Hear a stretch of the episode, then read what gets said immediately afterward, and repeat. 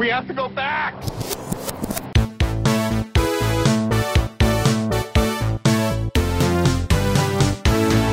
Hello, everyone, and welcome back to the Flashback Flicks Retro Movie Podcast. I'm Ricky. I'm Grayson.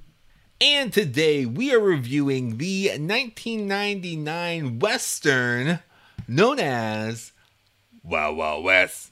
It's so wild, they had to say it twice. Wild Squared West.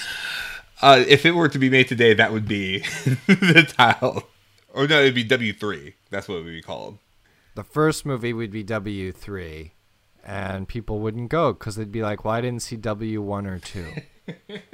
This is another edition of the podcast where Grace and I are reviewing a movie we have never seen. Seen, seen. Just slip through the cracks. Will Smith is one of my favorite humans on earth. He was one of my favorite rappers growing up, and Wild Wild West was one of my all time favorite songs.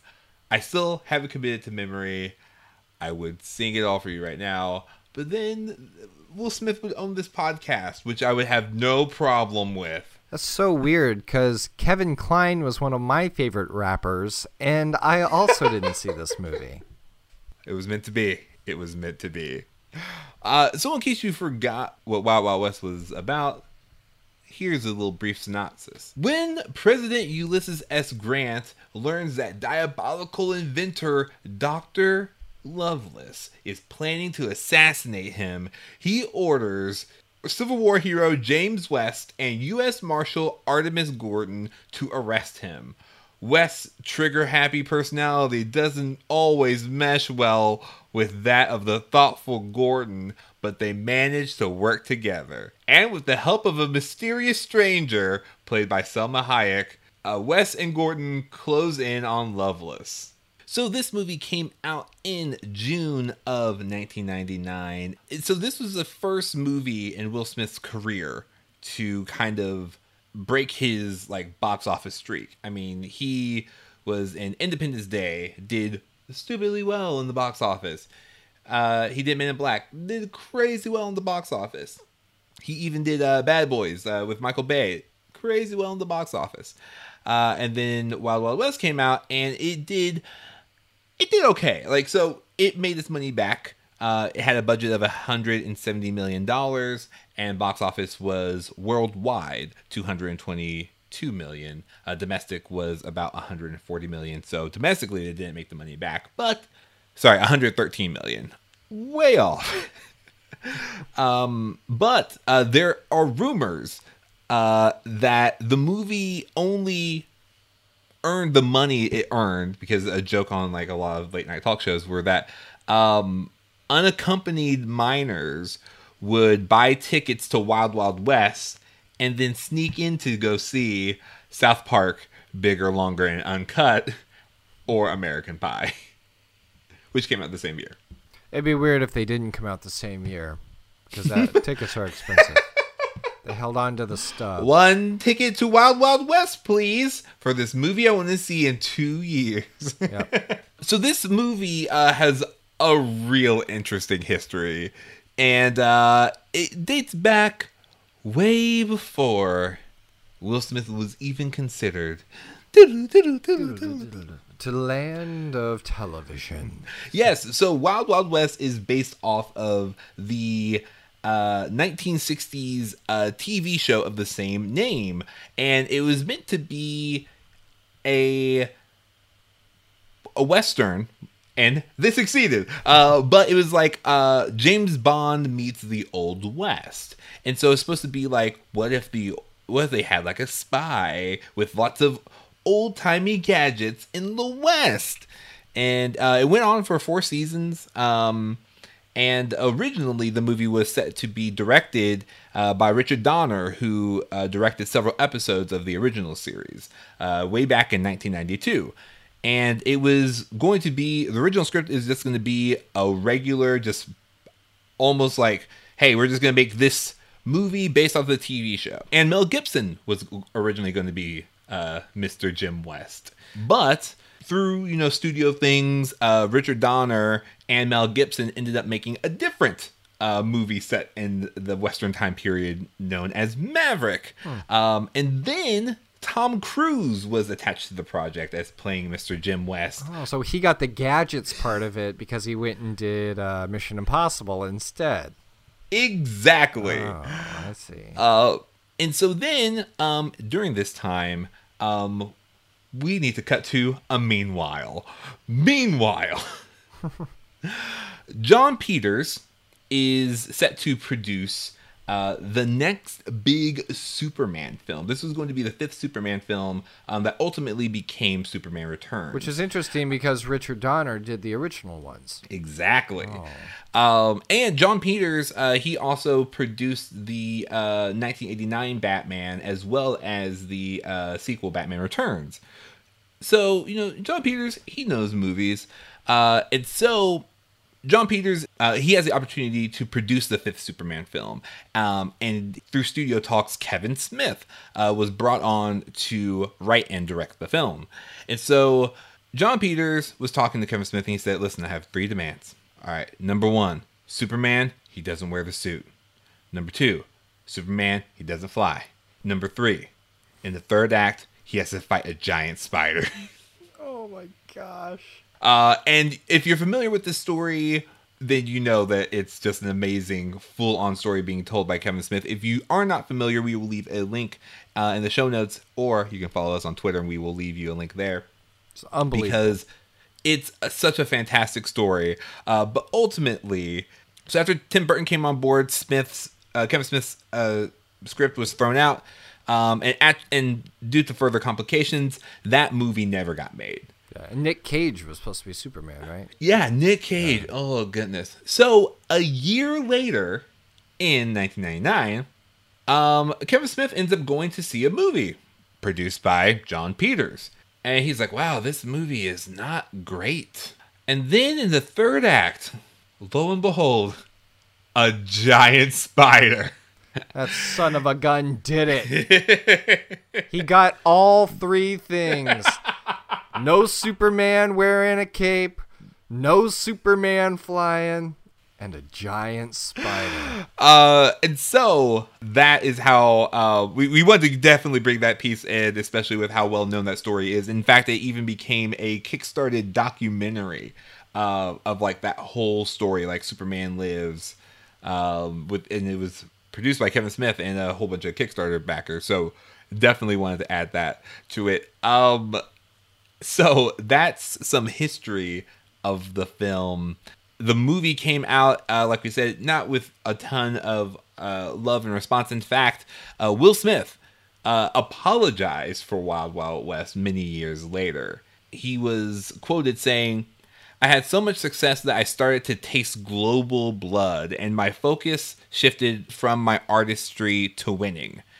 Uh, I wanted to win and be the biggest movie star ever, and what happened was there was a lag. Around Wild Wild West time, I found myself promoting something because I wanted to win versus promoting something because I believed in it. Smoke and mirrors in marketing and sales is over. People are going to know really quickly and globally whether a product keeps its promises. So true. I consider myself a marketer. My career has been strictly being able to sell my products globally, and it's now in the hands of fans. I have to be in tune with their needs and not trick them into going to see Wild Wild West. Ricky, when we started this podcast, we said we're going to keep it positive. Every movie is a miracle. We're going to find the silver lining. And I still believe that. You also know how dear to my heart many of his films are, and the directors that put them on. So when I hear a quote like that, I just have to think, but what about After Earth? No apologies, no regrets. uh, I really do think, like, for me, this movie had one of the best song tie-ins any movie has ever done, in my opinion. Uh, the Wild Wild West music video is a seven-minute epic where arguably I think they tell like a tighter story than they do in the movie. But uh basically uh Will Smith and Salma Hayek kicking it, in the West, like you do. She gets kidnapped by Loveless, and then music starts, and then it narrates how like Will Smith like goes to the rescue and dances his way through all these traps and saves her at the end of the day. It was kind of like and uh and Salma Hayek is quoted saying that it's almost like um a post credit like story that happened after the movie. Uh, that's cool. That's cool. Yeah. Does it ignore the fact that she's married to Professor MacGuffin? yes, ignores it 1000%. oh, man. Uh, but yeah, before we get into our reactions, do want to give you guys a few more fun facts. One of the fun facts that I thought was amazing, I own this movie on DVD. Brag. um, so it's complete with special features, including a DVD CD ROM that I cannot access. So uh, originally, they wanted to build a life size 80 foot tarantula because when Jon Peters gets an idea, he gets an idea. Um, but after building just one leg, which weighed 10,000 pounds, uh, they said, nah, this is good. And I know what a lot of you guys are thinking. It's the same thing I was thinking when I was watching the movie. The Dome of the Capitol building was completed in 1966, but the movie takes place in 1969. Guys, it's super simple. Just say keep your history tight but maybe we'll go over that in some headcanon later on. And also, I know you guys are also thinking like, um, when Will Smith and Drag said this brazier is killing me, um, everyone knows that the modern brazier had not been patented until 1899. Ugh, this movie history, gosh. Yeah, that one's hard to justify. I'll give you that. That's a real ding to the credibility. Come on, guys. Every movie's a miracle, Ricky. I don't know why you're poking holes in this. You're right. I'm sorry. I'll, I'll cover it up with this. The original website is still up. Oh, we got a Space Jam! Code Space Jam. What is it? Wild you- Wild West. I am assuming you just abbreviate that www dot www dot geocities dot com. What does that give me? Time Warner Spectrum Internet. All right. No, it's uh, wildwildwest.warnerbros.com. This is amazing. Welcome to the Wild Wild West website, a solid construction powered by the latest in steam technology. And you know what? I believe them. oh, I love this. Right? For every movie we do, Ricky, do you just look up the original website? No, this happened by complete accident because I was looking for a synopsis and I said, Oh, I wonder what this is. And it ended up being the original website. Warner Bros., you know what you're doing. I love it because it's like the opposite of the movie. The movie had technology that far advanced the time and place it took. Uh, it, took the events took place. I didn't want to say take place twice. It sounds just so stupid. Uh, technology, you know what I'm trying to say. And now we're in the the uh, the reverse of it. wow, wow, West. So that is some history and some fun facts. Now let's go ahead and hop into our reactions. So, uh, like we said before, this was our first time watching Wild Wild West. I remember when the movie first came out because Will Smith's music video was everywhere, and I was a big fan. So I knew it existed. I just, I, I'm pretty sure I wasn't allowed to watch it, and now I know why. Um, it's not a family film. I mean, maybe some families. It wasn't my family. Uh, but yeah, no, like I was watching with my, with my wife, and um, and she said, "Oh, so the first time we see Will Smith is when he is naked with another woman, contaminating the water supply." You know, I didn't even think of that. I didn't think of it from a hygiene perspective. That was my first thought. I said, um, now that I'm an adult and I understand that water towers contain water for the entire town, um, I'm not okay with this. I guess back then that was the least of your worries. There's so many other things in the truly wild, wild west that would kill you. other than you know True. drinking bath water. Yeah. Um. So yeah, my reaction was like, "Oh, this movie is way different than what I thought it was." Because the way that they were marketing it, it was like before the FBI, before the CIA, there was Jim West, and it made it seem like he was, was like going to be basically. You know what I thought this movie was going to be? I thought it was going to be the Kingsman, but set in the West. Oh, you know what? It- yeah. So, oh, that's right. By the way, that's why we picked this movie for this week. I don't think we said that. Kingsman Golden Circle. Check it out. First one's great. Uh, yeah, in theaters. Get your tickets uh, right now through our uh, link. Uh, it's uh, wildwildwest.kingsman.com. Also, some retroactive uh, marketing. I recently saw Ingrid Goes West, which I also enjoyed with Aubrey Plaza. So, do do that too. Yeah. And um I didn't intend for this to tie in. Actually, I'm gonna own it. So total intentional tie-in. Um one of my favorite cartoons growing up was Fievel Goes West. Uh the sequel to a movie I never saw. Um and I I was expecting it to be also something like that. Like I just assumed like Wild Wild West was just probably Fievel Goes West just with Will Smith. You're describing Shark Tale. An American Shark Tale. Yeah. Uh huh. American Shark Tale. but yeah, I'm just surprised that I I went this long without seeing this movie. Yeah, I'm shocked because you're like the biggest Will Smith fan I know. That means a lot, Grace, and I really. I remember getting that. in your car and hearing the theme of Wild Wild West and being like, well, certainly he would not have the soundtrack on CD if he hadn't seen the movie. I stand corrected. Well, I didn't have the soundtrack. That was a track that was featured on his Millennium oh, album the where soundtrack. a very young Jaden Smith is makes a feature. It opens up with like, "All right, Jaden, uh, I got another track. Uh, what do you want to hear? Wow, wow, wow. What? Wow, wow, what? Come on, man. I already did that, man. I got uh, I got the rain. What's the only one here? Wow, wow, wow.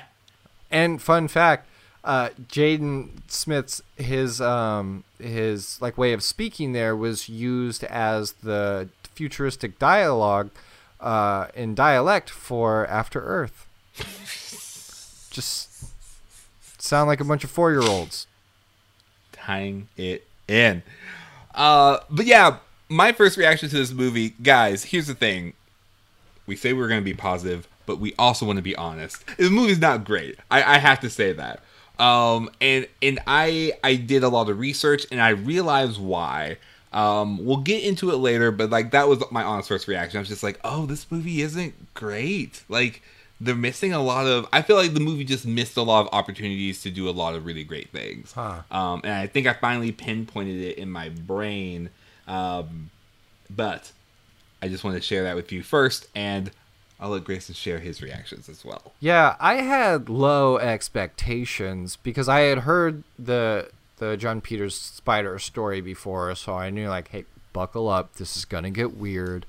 Um, I knew kind of the premise of the TV show as well, which isn't super helpful other than knowing that it's a western. Um, but I didn't expect a ton from it, and so when I watched it, I just attributed anything that sound that felt like not great to maybe being uh, dated or something like that. I was expecting a mix of Shanghai Noon with Men in Black, uh, and that I feel like that's what I got. And so I was like, oh, okay, I saw it now. Check. Um, I I also got the feeling that I am not watching nearly enough Kevin Kline movies Uh, right? because he's awesome. He's great. That's the thing about this movie. They have great performers that are not given the opportunities to really uh, be at their best um, and to ebb and flow because all of them have a ton of range. And I'm including like the main four in that, where where it, it's um, Will Smith, Kevin Kline, Salma Hayek, and Kenneth Branagh. certainly Kenneth Branagh. So it's this mix of really awesome talent, and I think what makes the movie so frustrating in a lot of ways is they don't have room to play um, because it is such a, a kind of crazy story that they've been strapped to. It's not that the movie was garbage. It's just I think that they focused on the wrong things in different places. Like the scenes where the the scenes where it's just like, all right, now touch my breasts. Now I'll now I'll touch your breasts. And like that whole scene went on for too long. Like I get a joke, like I get I get a joke, but it just went on for too long. Do you though? Do you think you? when you really ask yourself, do do do anybody does anybody really get jokes? Does anyone really get jokes? Is this a joke? I don't know. I don't uh, get it. If, if it is, I thought it was just a conversation. Or even when they were like magnetized or stuck towards each other, like magnetizing to each other with the mm, mm. like that whole scene. I just think those moments went on too long and didn't allow for us to get like into the relationship of the of the two. I think the biggest thing that was missing was a story arc for both of the characters. And here's the thing that I noticed, like right before um, we hopped on the podcast. A thing that they could have done so well is show how Will Smith is very, um, very brash and very old school. He's like an old school cowboy kind of thing, right? Mm-hmm. And um, Kevin Kline is more intellectual, um, and more uh, futuristic, right? Yeah. The tension that was happening between them was what what I wanted more so was like their ideologies were different, like how they were to go about things, which I think they touched on a little bit, but and that's the strength of Shanghai Noon. Yeah. Yeah. Okay. And so what I wanted them to do was I wanted their conflicts with each other for their ideology and the things that they were fighting for to be stronger so that they could ultimately come together and find a solution by bringing uh, together both of their strengths because I don't think they ever did that at once. They always like went in one direction either way, which is I'm now as I'm saying it, I'm realizing is exactly what happened with Toy Story. um, you have a cowboy and a spaceman. I wanted Toy Story basically. Um, not only that you that, are a scientist. But I also think that that could have been reflective better because they were talking about like a post Civil War era, which also could have been a signifying sense of the North and South coming together to yeah. like blend their. That would have been really interesting. And I know it, it's hard to be like sympathetic towards the South character, but that can be fixed with one line of saying like listen, it was my home. I don't agree with the politics of it, but I have family there and like I disown and distance myself from all of the the terror that happened in the South. But it could have been a great uh, metaphor, you're right, of like a healing nation moving past. Um, that would have been really interesting. I like that angle. Yeah, I, I think that's I think that's the thing I wanted because um, one of the other things is that like the characters kind of just stay the same throughout the movie. Uh, they they don't really change. They like Will Smith like they they will do they will actionably do different things. Like Will Smith dressed up in drag, um, because he he went undercover just like uh, Kevin Kline's character, and Kevin Kline pointed a gun to a person, and they never really acknowledged this. Like, hey, I guess there really is more than one way to Wild Wild West. Like they, they that didn't. at the end of the day. Because uh, like at the very end, where he says like, "Hey, uh, Jim, can I ask you a question? Would you mind if I ask you a question?" He said, "Yes, I would." Yes, I would. Like they weren't like friends at the end. They were still kind of bickering people who like didn't really get along, and that was the thing that I would have liked to see is that like once they actually saw the benefits or the other sides of people that they actually did get along um, very similar to like rush hour yeah. like in rush hour you have two people who are very s- strong at what they do but they are both outcasts in their field mm-hmm. and where they really work well together is with each other and that's what i really wanted to happen more and more. So that I think that I think that's the only thing that was really missing from this movie because like if they would have spent less time on I think the gags, uh, they could have really focused on um, the characters and ha- had more fun with the characters exploring each other's um, ideology and like trying to do things like trying to see Kevin Kline get into a fight with someone. like that could have been a really entertaining scene. Um, or even trying to see Will Smith uh, trying to be like more calculated or even trying more gadgets or whatnot. Like I think that that would have been more interesting to see because the heart behind it would have been um, impactful. Yeah, for sure. And uh, and last thing, Salma Hayek is just criminally underused. Just she is unfortunately uh, term coined by Lindsay Ellis, a Lilith, which is love interest is unessential to the story. If you take her out of the story, the plot is only affected once, and that's it. Yeah, she's like Indiana Jones in Indiana Jones. Unfortunately, I mean, Nazi's still gonna open that thing, right, and get all melted. He just delayed the inevitable. If anything, he saved Nazi lives, which that don't even get me started there. I mean, when you're right, you're right. Even Indiana Jones out Indiana Joneses Indiana Jones, which in this case is Salma Hayek. We sure are. Anyway, uh, those were my reactions. Um, No, as as we, I feel like you're starting to get to the cadence where we move into headcanon. So before we do, I have a preamble to headcanon where I just want to say I tried real hard to make this fit into the Back to the Future universe. All right, Ricky, Oh. take it away. Spoiler alert: Oh. I didn't make it work. Uh, well, let's go ahead and dive into the Wild Wild West of headcanon.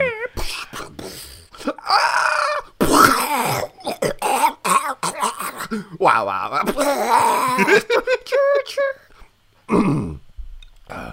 Headcanon. That was great. Headcanon is the part of the show where we share with you unique ideas about the movie and untold stories based on evidence provided by the film.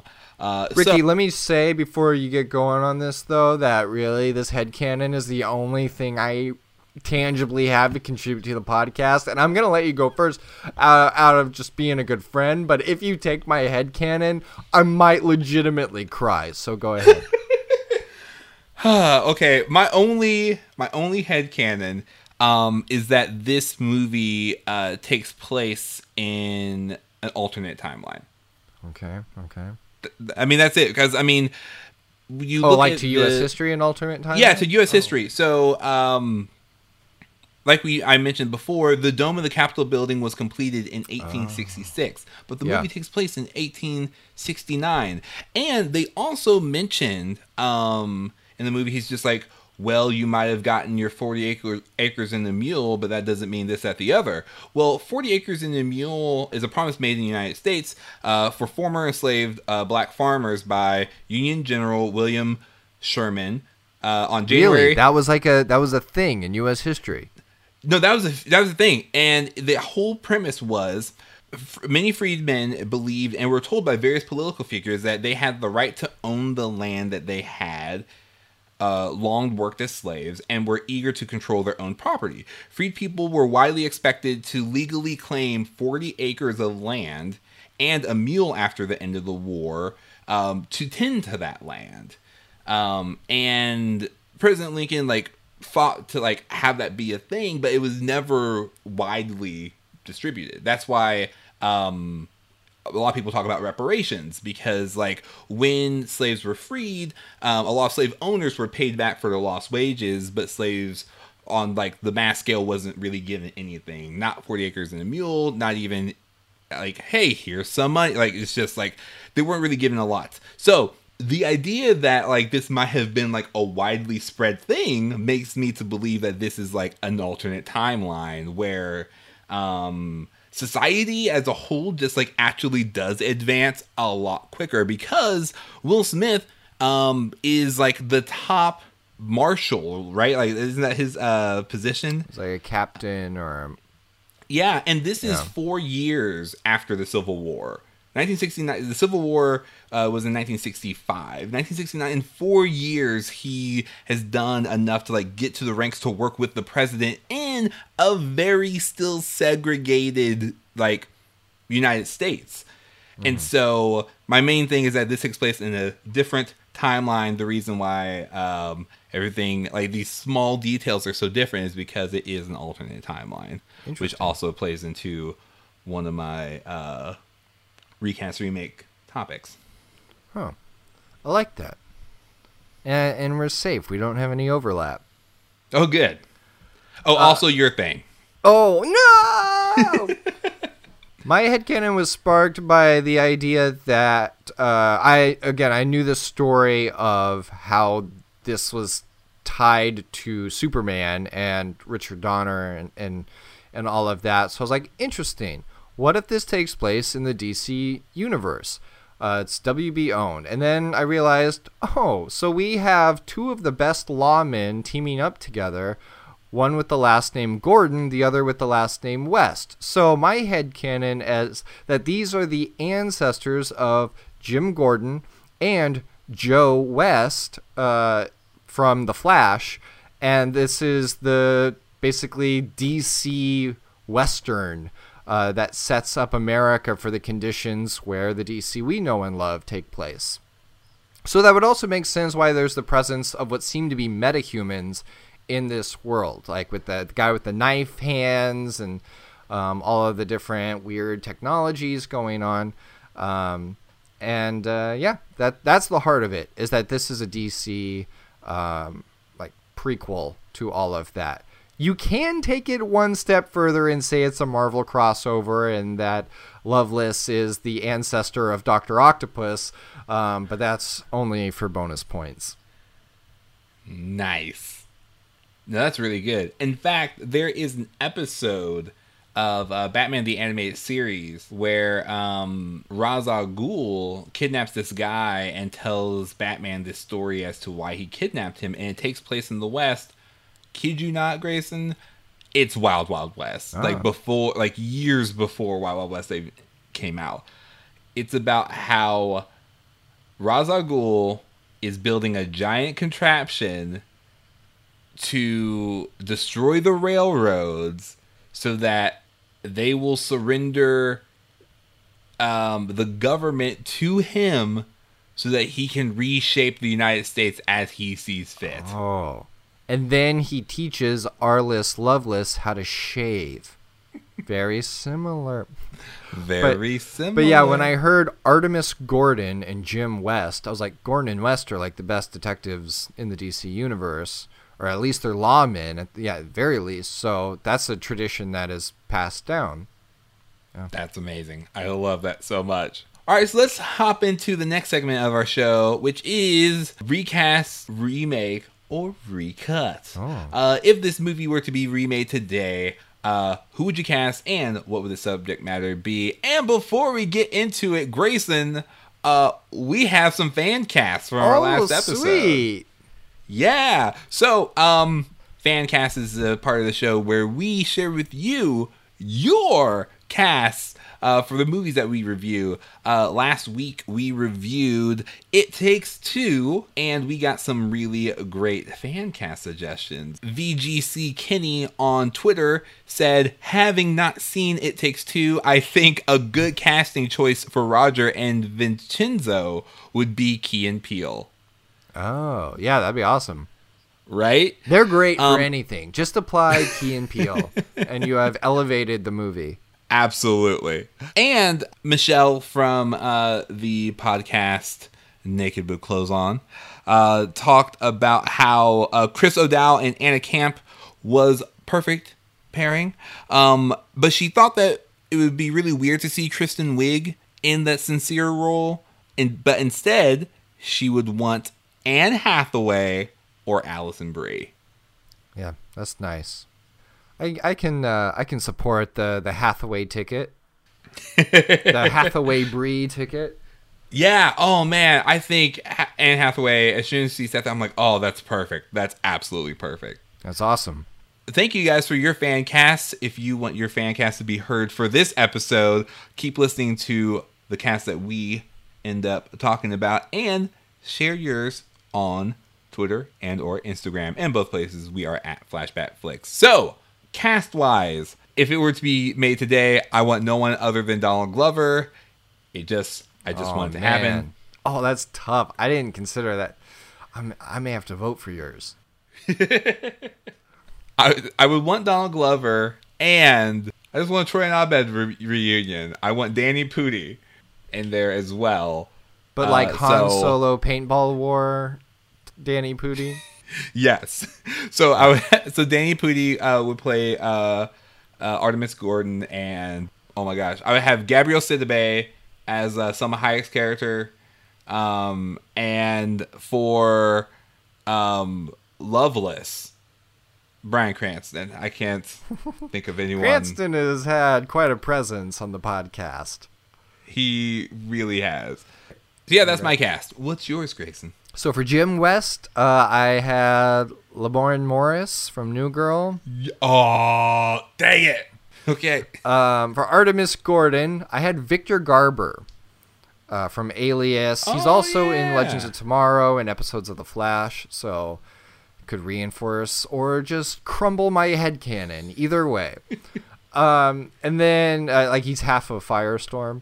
For Rita McGuffin, uh, as she married into, or Rita Escobar, uh, Salma Hayek's character would be played by um, season one Sofia Vergara from Modern Family.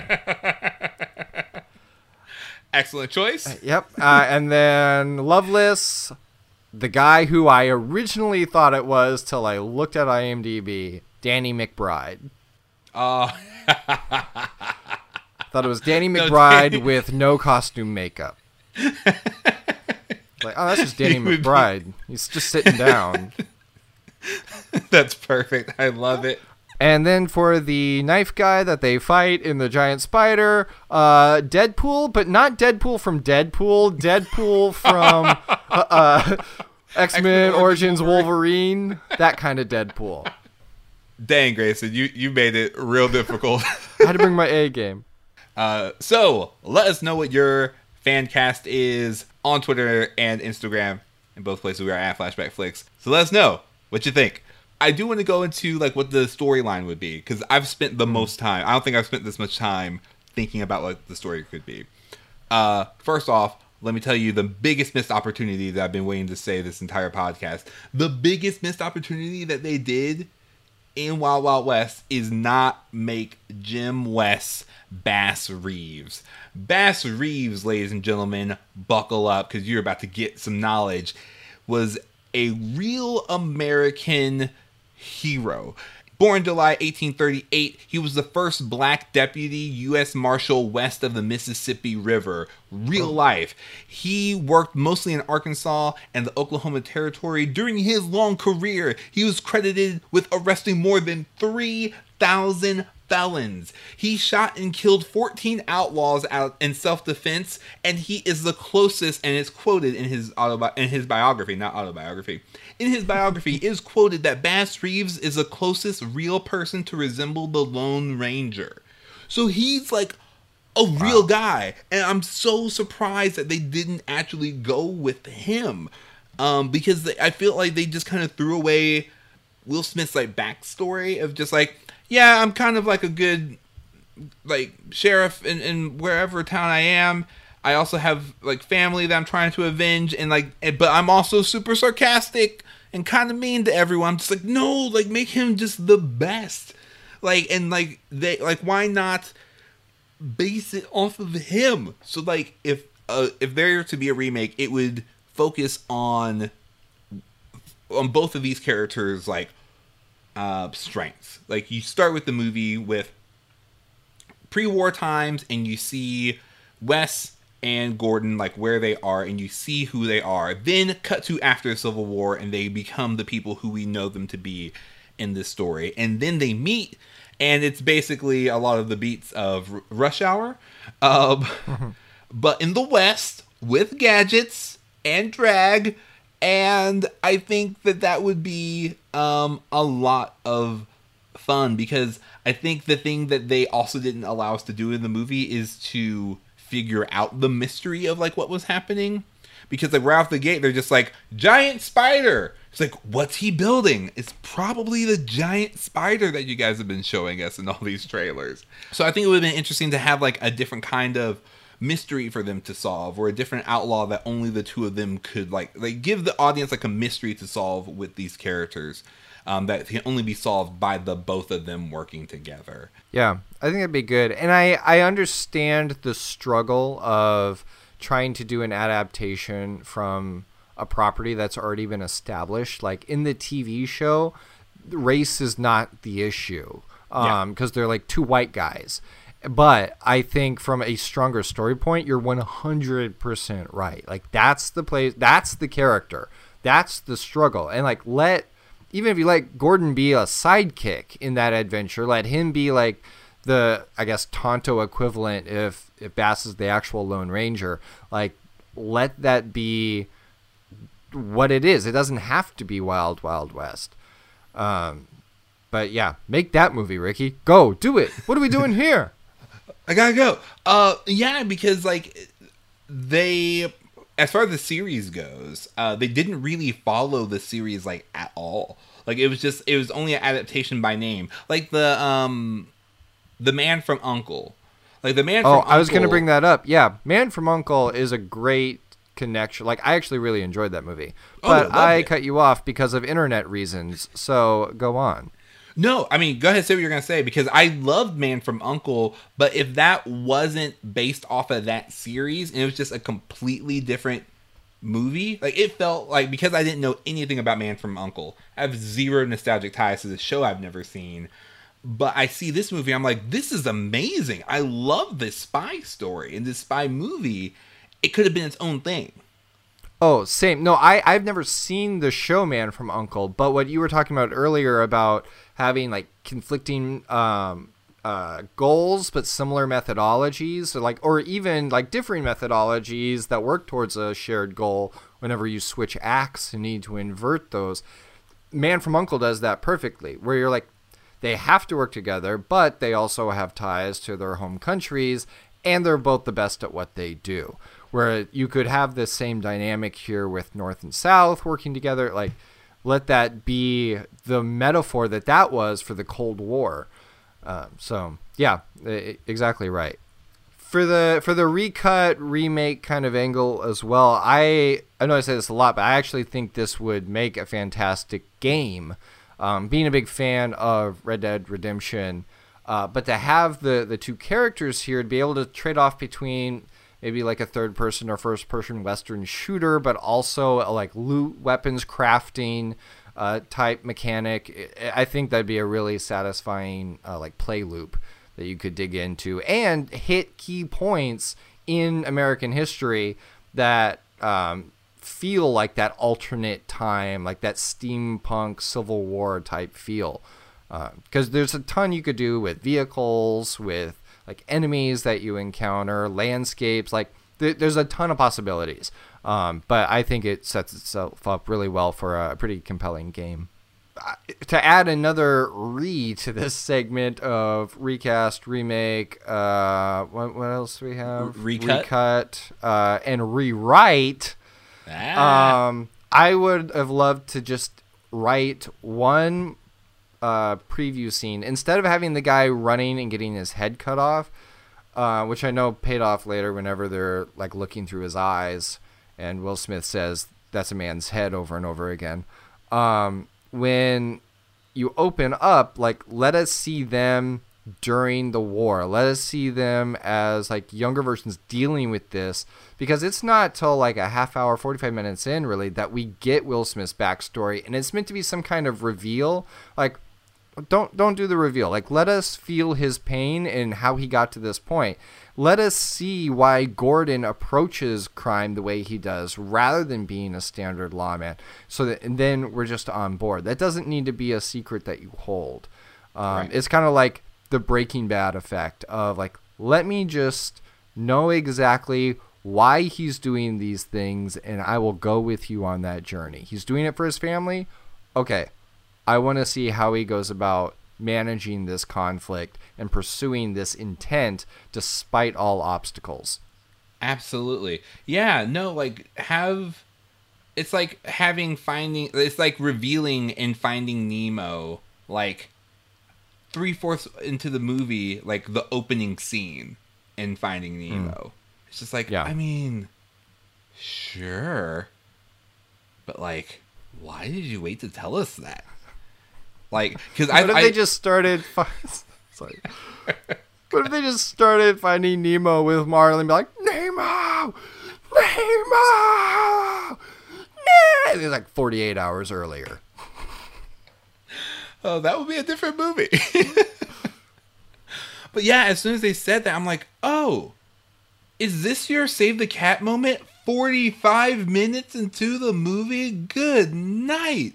Cat's uh, dead, man. That cat died.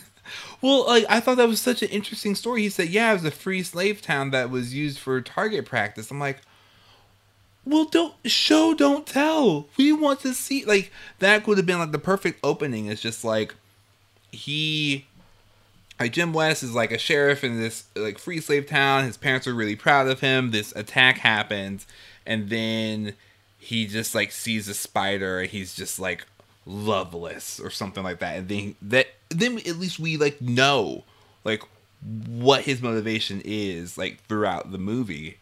Um because yeah. i just think that that i think that's such a stronger motivation than just like i don't like working with this guy because he's not me. Wow wow west. A more positive spin on that would be no i i totally agree. I think that that would have been really interesting to see up front uh, Ricky, I'm yeah. about to send you a picture in the chat here um, that we can link below. Uh, I was looking up action figures for Wild Wild West, and I came across this. Uh, I thought you might uh, enjoy it. This is the cast of Wild Wild West. You did it. Link in the description.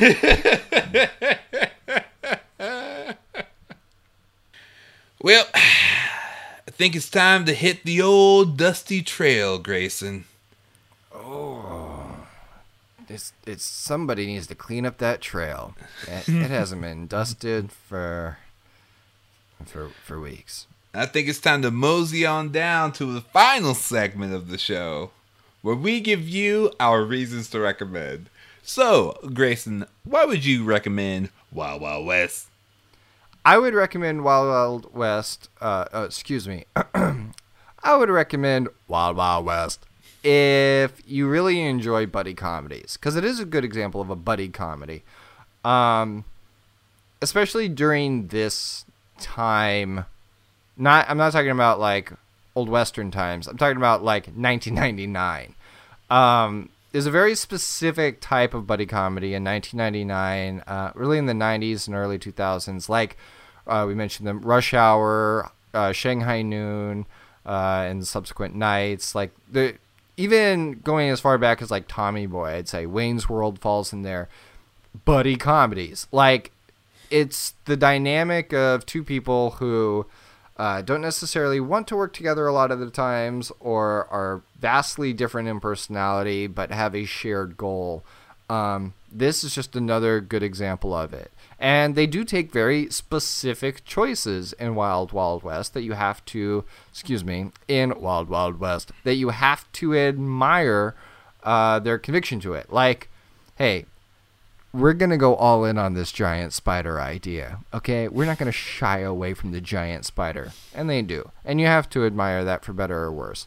If you want to see four really great actors just in a movie together, uh, that that's this. So Will Smith, Kevin Kline, Salma Hayek, Kenneth Branagh, like if you're fans of theirs, this is a movie they did.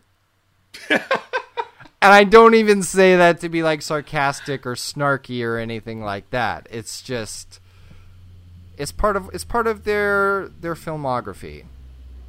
And you have to appreciate Oh yeah. For better or worse the reason why I recommend this movie is because I think especially with like these big movie stars and actors that we see I think we just assume that like they can do no wrong. Like especially me as a kid who loves Will Smith, I'm just like everything he does is just perfect. I own all of his CDs. And you might be thinking, "Oh, Ricky used to own all his CDs." No. Brag. That's present tense. I own all of Will Smith's CDs. I loved him. Um, and I love all the things that he does. And seeing Wild Wild West, I'm like, oh, well, you know, I guess the they don't always get it right, and that's fine. I think that this movie took a lot of risks, and it's one of those things where you see how that doesn't always pay off in the best way per se, um, as far as like the movie itself. Um, but it's the movie that they wanted to make and how they made it. Um, and it also, I think it has a lot of bones for like a really great reboot or remake because Yeah. I, I never would have thought of um, the half of the stories that I um, have imagined just from watching this movie because it re- I think it really does inspire a lot. Um, and the the music video and the song and this music video and song tie-in alone. Like that's not something that you see a ton of like to this degree. Like you you'll see like oh well taylor swift did a song for 50 shades of gray or whatever and it's a song that's like outside the context of 50 shades of gray you're like okay well this is a song. But like Wild Wild West as a song and a narrative that tells you the entire plot of the movie to any outlaw trying to draw thinking you're bad and you drawing on West best with a pen and a pad to even think about it. Six guns weighing a ton, ten paces a turn just for fun, son. Like who like Will Smith wrote those lyrics. Did you read that? You didn't read that, did you? No, that was from my brain. That came from your brain. Oh my gosh. Like those and lyrics yet we can't get headcanon on the first try every single week. But like like that it's a great slice of history like to be short. To be short it's a great slice of history um and it's and it's definitely fun. Like i was laughing a lot through this movie whether it was Yeah. intentionally or not. Um i was laughing a lot and it was a lot of fun to like look into and see the history that goes into making this movie because it's great in its own way and i'm i'm glad it exists. I do think the footnote on all of this, though, is rarely do we watch movies that neither of us have seen. And we don't have the benefit of nostalgia other than you with the song. So if you did see this when it first came out and have memories of it, you may be like, those guys are crazy. Wild Wild West the best movie ever. Like, and that's fine. That's totally fine. It's just watching it in 2017, knowing what we know now, knowing that Will Smith is capable of Pursuit of Happiness and Kevin Kline is capable of anything else, and knowing that Kenneth Branagh is going to be standing on the dock in Dunkirk, like that kind of like we have much different context for what this movie is. Um, we we totally recognize that this is not uh, seen through the view of someone that has that nostalgia, the benefit of nostalgia. So that is our review of the 1999 Wiki Wiki Wow, Wiki Wow, Wiki Wow Wow West. Jim West, Desperado, Rough Rider. No, you don't want nada. None of this sex gun of this brother run of this Buffalo Soldier. Look, it's like I told you. Any damsel that's in distress be out of that dress when she meets Jim West. Uh, so, um, I, I lost my train of thought. Oh yeah, let us know what you remember about Wild Wild West uh, on Twitter or Instagram. In both places, we are at Flashback Flicks. And please, it would help us so much if you left us a review on Apple Podcasts. Uh, I've been saying iTunes for a long time. It's Apple Podcasts now. Leave us a review on Apple Podcasts. It really helps the podcast out, and we've already received so many amazing reviews. Like this review uh, by Pete Man 1992, who says, This podcast is comedy gold. This podcast is so good, makes you feel like you're watching a movie with your closest friends. The only flaw is the sound level quality, but totally worth it. That's so true. We are not great at that. you gotta get better at this part of the job. Um, but thank you, Pete Man, and please leave us a review on a scale of one to five, uh, Wiki Wiki Wows. Uh, or on a wiki- scale to one to eight spider legs, because you can't have any more. Just eight. Yeah. If they only allow you to make a five star review, either leave two four star reviews, Mm. um, or one five and one three star review. If you Use do want to give us eight stars, yeah, Yeah. Yeah. You just you. You remember how to do that? You do like the four over the five equals x over the ten. You multiply across, and then you divide by the denominator. That equals x.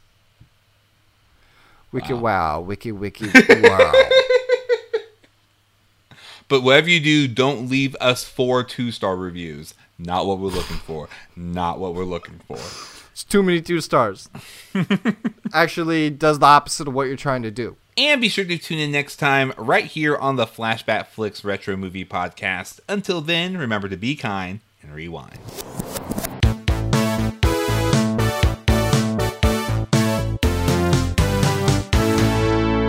Wow, wow, West.